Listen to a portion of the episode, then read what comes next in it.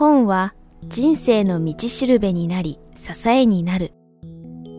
この番組があなたの明日を輝かせるお役に立ちますように。人生を変える一冊。人生を変える一冊は、経営者や作家の方など、毎回様々な分野のゲストをお招きし、著書への思い、人生に影響を与えた一冊、なりたい自分になるためのヒントなどを伺うインタビュー番組です。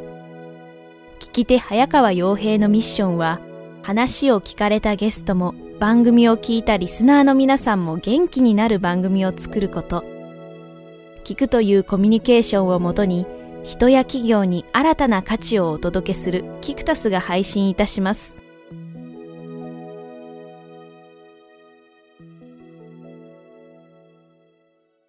今、まあ、中学時代にその聖書との出会いっていうところをお聞きしたんですけども、はいにお聞きした時に聖書ってまず出てきた理由っていうところで、なんかご自身の人生に大きな影響を与えて何か？聖書っていうのはやっぱりね、世界のベストセラーだよね。本当に毎年毎年ベストセラーなんですが、あの、もともとはその母親に会いたい一心でその聖書というものに触れて、じゃなかったら聖書に、ね、ミッション性でも、ミッション系でも何でもないからね、僕は。普通の法律だからね。ね。はい、だからそんなもの触れるわけはないんですが、まあその聖書に触れるという中で、はい。ぱり自分の今の哲学の全てがやっぱその元がそこにできましたよね。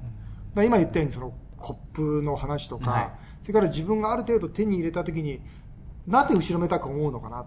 と思うのは、やっぱりその頃の影響なんですよ。やっぱり中学時代一番多感なね、13、14、15ぐらいの時に、一番触れた考え方、一番触れた、まあ、要するに、まあ、イエス・キリストは、はい、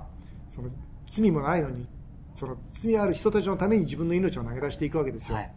彼彼はあそこで十分逃げられたわけですよ。でも逃げなかったわけですよ。うん、そういうなんてイエス・キリストの心情とかいうのを自分にずっとオーバーラップさせてたわけですよ。中学時代に。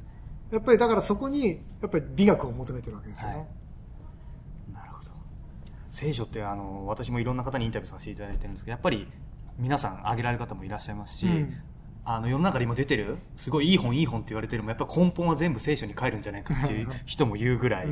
ところがありますよね。なるほど。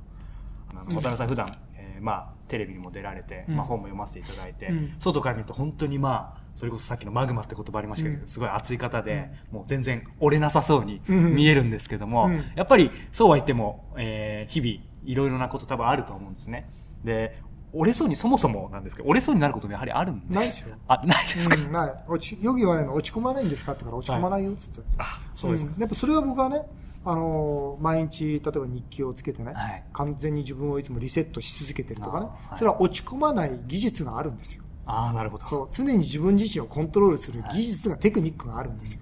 だから落ち込まないんですよ。もちろん。そうか。うん。ただね、いろんな、その、そうは言っても、人生ですから、想像もしないね、その、困難とかね、壁とかね、それはありますよ。それはな、ないわけがないですね。うねうん。人生ですから。はいでもそんな時は僕はね、なぜ自分がね、全然めげないかっていうとね、思い込みがあるんですよ。思い込み。うん。自分はこんなことで負ける人間じゃない。神様は僕にこんなことで負けさせるわけがない。僕には役割があるんだ。という、誰から言われたわけでもない、別に神様から言われたわけでもない、はい、勝手に思っている思い込みがあるんですよ。その思い込みっていうのは支えになりますね。うん。なるほど。でも僕は思い込める人っていうのは能力がある人だと思います、思い通常思い込めないですから。そうですね。うん、自分は自分はものすごく大きな役割を持って生まれてきたって思える人はそれだけ何かあるんですよ、普通の人は思えないですから。だから僕は今まで何かあってもその思い込みで自分自身を鼓舞してきました。ねなるほど今その、まあ、自分にはきっと役割があるっていうお話出ましたけど、うん、その役割っていうのはまさにその渡辺さん今回のまあ、存在定効果の中の存在意義だと思うんですけども、ね、渡辺さんご自身の、まあ、存在意義というかご自身が考える役割っていうのはどんなことでしょうか？どうだろうな。今いろんなことを考えてますね。あの少なくとも、まあ、ワタミグループというねまあ、今1000億を超え、まあ、これから1兆円を目指していくグループの中で、はい、100%仕事をすることが役割ではないということは分かってますうん、それは僕がいない方が、えー、僕がサポートっていう立場に徹した方がワタミグループがそのよりこれから50年、60年、70年っていう安定成長に入っていくだろうなということが実感できるからですね。ということは多分僕がワタミグループに全面的に関わることがいいことではない。じゃあどこに行くのかと。いうと、今お金の入らないありがとう、まあ、NPO ですね、公益財団法人で、まあ、カンボジア、ネパールの子供たち、それからまあカンボジアの農業、それから学校、はい、それから病院という形で活動を広げているわけですが、まあ、そちらの方の活動なのかなと。でもそれらっていうのはモデルを作る仕事なんですよ。モデル。うん。つまり学校というモデル、病院というモデル、その学校、病院のモデルを横に、横展開することによって、より多くのありがとうを集めていくという存在体効果の高め方なんですね。でもそれでもいいのかなと思ってるんですが、それ以外にも方法があるのかな。まあ、あの以前ね、はい、その、教育再生会議ということで、えー、政府のね、あのその諮問機関にも入ったんですが、まあ、そういうような形で、まあ、今も多くの政治家の方々にアドバイスをさせたりさせてもらったりしてるんですが、はい、そんなのが役割なのかなとか、何が役割なのかなというところは今、模索しているところです。はい、なるほど。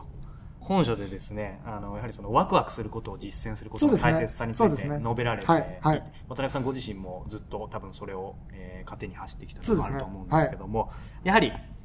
読んでいて、あの、僕もおかげさまでワクワクすることばっかりやっていて、はい、今幸せなんですけども、なかなかやっぱりそうは言ってもそのワクワクすることっていうのはどうしても、なんでしょう。見つからない。見つからないとか、うん、あと逆に何か見つかっても、はい、今の仕事を続けながらできないんじゃないかとか、あとリスクを取るの怖いっていう、どうしてもやっぱ行動に踏み出せない人って多いと思うんですね。はい。で、まあそんな人たちに向けてですね、頭で分かっていても行動を移せない人のために何か、渡辺さんからアドバイスいただけまあ言いたいこと二つありますね。一つは、ワクワク、小さなことでいいから、ワクワクすることを見つけてみなさいと。で、そうするとワクワクしたことをすることってこんなに楽しいんだなってことは、成功体験ができるから、はい、で、成功体験ができれば、その次にまた、もう少し大きなことで、徐々に徐々にそのワクワクすることが広がっていくということで、まず小さなワクワク感を見つけてみてくださいというのが一つのアドバイスですね。はい、それから今言われたように、例えばリスクがあるからね、やれないんだとか、はい僕はね、所詮人生っていうのは自分で選ぶものだと思うんですよ。ワクワクしたことを選ぼうと思っても、選ばない人はワクワクした人生は生きられない人なんですよ。厳しいことを言うようだけども、自分の人生は自分で作るんです。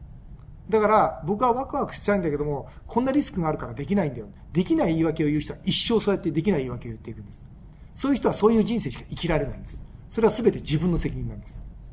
だからワクワクしたい人生を生きたいならば生きなさい。それは生きることができるんですよ。でも生きないという選択肢もあるんですよ。それを自覚して生きてもらいたい。そう思います、ね、自分で決めることですね。そうです。なるほど。ありがとうございます。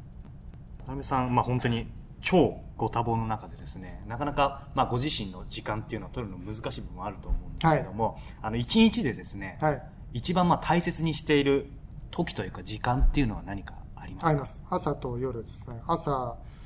会社に出る前、家ですね、はい、家で仏間に入る時間ですね。それから夜は全ての仕事が終わって、書斎で日記を書き、そして最後にまた仏間に入る時間ですね。この時間が自分に戻る時間です。戻る時間、うん、自分に戻る時間、自分に、自分を振り返り、そして反省する時間。これがなかったら多分、あの、翌日僕は仕事することできないですね。これはルーティンですね。僕はルーティンを持つことは大切だと思いますよ。その時間にもそこに入ることによってご自身の体とか全てがそう変わるというか。戻るんです。あるべきところにリセットできるわけです、はい、常にリセットする。当然一日ある戦って上がったり下がったりするわけですよ、ね、精神状態も肉体状態もそれをそこでリセットしているわけです、はい、それが大事です。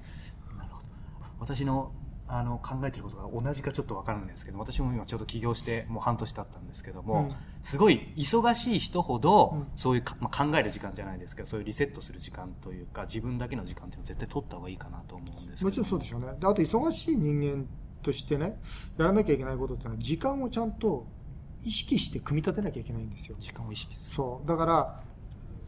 本当に忙しい人って僕本当に忙しいのって逆に聞きたいのねうん、ねただ流されてるだけじゃないのね、例えばいろんな話がある。それ全部受けてたらそれは黙って忙しいですよ。その中でちゃんと優先順位をつけて、はい、ね、緊急だけども、その、重要じゃないこととか、緊急で重要なこととか、はい、ね、緊急じゃなくて重要じゃないこととか、そういうものをちゃんと踏み上げていけば、はい、大事なことっていうのは、緊急で大事なことなんかやってたらダメなんですよ。緊急じゃなくて大事なことをちゃんと積み重ねる中で、緊急で大事な、大事なことをね、いかに減らせていけるか。そしてくだらないことは一切省くか。だから僕はテレビは1年間のうち30分ぐらいしか見ないんですよ。なぜかそのテレビ見てる時間僕にはないんですよ。僕にとっては緊急でもないし大事でもないんですよ。はいその感覚があったら、ね、忙しいって何を基準に忙しいって言ってるの？って、まあ厳しいけどね、言わせてもらいたいですよね。なるほどさんテレビを見る時間30分ですけど出てる時間の方が多いかもしれない出てる時間はるかに多い 出てる時間の方がはるかに多いで出たのを見ないんですよ、僕は。あそうなんですか？そう。収録でも何でも見ないの。それは僕にとってはもう無駄な時間なんですよ。あもうその瞬間その瞬間もう自分で全てそう、もう終わってるから。うんなるほど。ありがとうございます。最後になんですけども、ワタミ会長としてではなくですね、渡辺美樹個人としてお伺いしたいんですけども、うん以前、まあ、夢に日付をという本も書かれて、最近では、まあ、夢に日付をも大事だけど、日付を入れない夢も大事だというふうに書かれていて、うん渡辺さんご自身のですね、まあ、今、日付を入れてる夢と、日付を入れていない夢をそれぞれあれば伺いたいんですけども。日付を入れてる夢に関して言うと、その今後、ワタミの会長職以外で、どれを柱にするかというのは1年以内に決めようと思ってます。うん、1年以内に、例えば本気で発展途上国に対してはい僕は農業支援をすると。ね、農業によって、その食はいと食をね、提供するって決めるのか。今僕はまだ、今の自分の NPO の範囲内でしかまだ考えてませんから。あだから、その、ワタミの会長以外で何をするのかっていうのは1年以内に決めます。はいこれはまあ一つです。それから日付の入らない夢に関して言うと、やっぱり、あの、カンボジアで10万人の孤児の子がいたりですね、はいまあ、ネパールの、ね、貧民街に行けば、ものすごいその貧しい子たちがいる。この間もインドに行って、インドでもですね、その本当に、もうその貧しさが、うんまあ本当に桁違いの貧しさなんですよ。やっぱり、この地球上にいるあの貧しくてご飯も食べられない寝るところもない勉強することもできない子たちを一人でも多く救いたいですよね、うん、それはどうしたらできるかっていろいろ考えなきゃいけない。だけどもマザー・テレサがあれだけの小さな体で、はい。ね、4000人の修道士を128カ国かな？その世界をでこの組織を広げていったわけですよ、はい。で修道士が2000人修道女が4000人6000人の組織を作っていったわけですよ、はい。僕はねマザー・テレサが僕はライバルだから。だからあの死ぬまでの間にそのマザー・テレサに胸を張れるような、そのねありがとうを集められる。はい。そんな組織とかそんなあそういう活動をしていきたいですね、うん。なるほど。最後になんですけどもあのこの番組聞いてる、まあ、リスナーの、えー皆さんにですね、あのもう渡辺さんのこのインタビュー楽しみにしてる人もたくさんいると思いますので、はい。あの一言、まあ、アドバイスを 何かメッセージいただければと思います、うん、僕は夢を叶えようって言ってるんですが夢を叶えることよりも夢を追うことのが実は素敵なことで僕の中にある人間の幸せ感っていうのは、はい。大きな夢を描いてその夢に向かって一歩ずつ進んでいく。その進んでいくプロセスの中でありがとうをたくさん集めて、はい。たくさんの人を愛して愛されてそのプロセスの中で人として成長していくことが僕は人間の幸せだと思ってるんですね。だからそれは大きいとか小さいとか広いとか狭いとかいう尺度を抜きにすればみんな同じなんですよ。生き方としては。だから誰もが幸せになれるし誰もが素敵な生き方ができるんですよ。だから僕はぜひそのそれぞれの皆さんの幸せ感をしっかり確立した上でその日々はい。現実を変える中で、えーそれぞれの方が幸せになっていっていただいたら嬉しいなというふうに思いますね。なるほど。ありがとうございます、はい。えー今日は日本文芸社から発売中の幸せの哲学存在体効果。人のためではなく自分のためにただただありがとうを集めたい、えー著者でワタミ株式会社代表取締役会長の渡辺美樹さんをお迎えしてお話を伺いました。渡辺さんどうもありがとうごはい、ざいました、こちらこそどうもありがとうございました。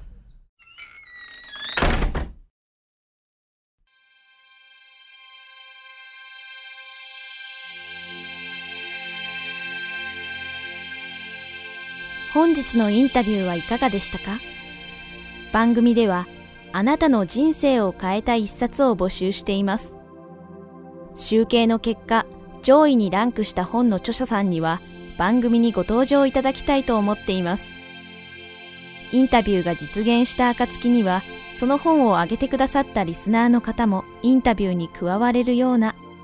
そんなことを早川は考えています。ぜひあなたの人生を変えた一冊をお寄せください。応募方法など詳しくは番組に配信されている PDF か人生を変える一冊のサイトをご覧ください。サイト URL は k i q t a s j p スラッシュ b o o k キクタス .jp スラッシュブックです。本日も最後までお聞きいただきありがとうございました。それではまたお耳にかかりましょう。ごきげんよう。さようなら。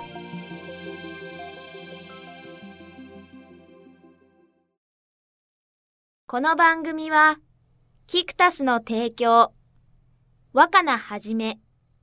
ご機嫌ワークス制作協力、宮浦清音楽、白石美奈ナレーションによりお送りいたしました。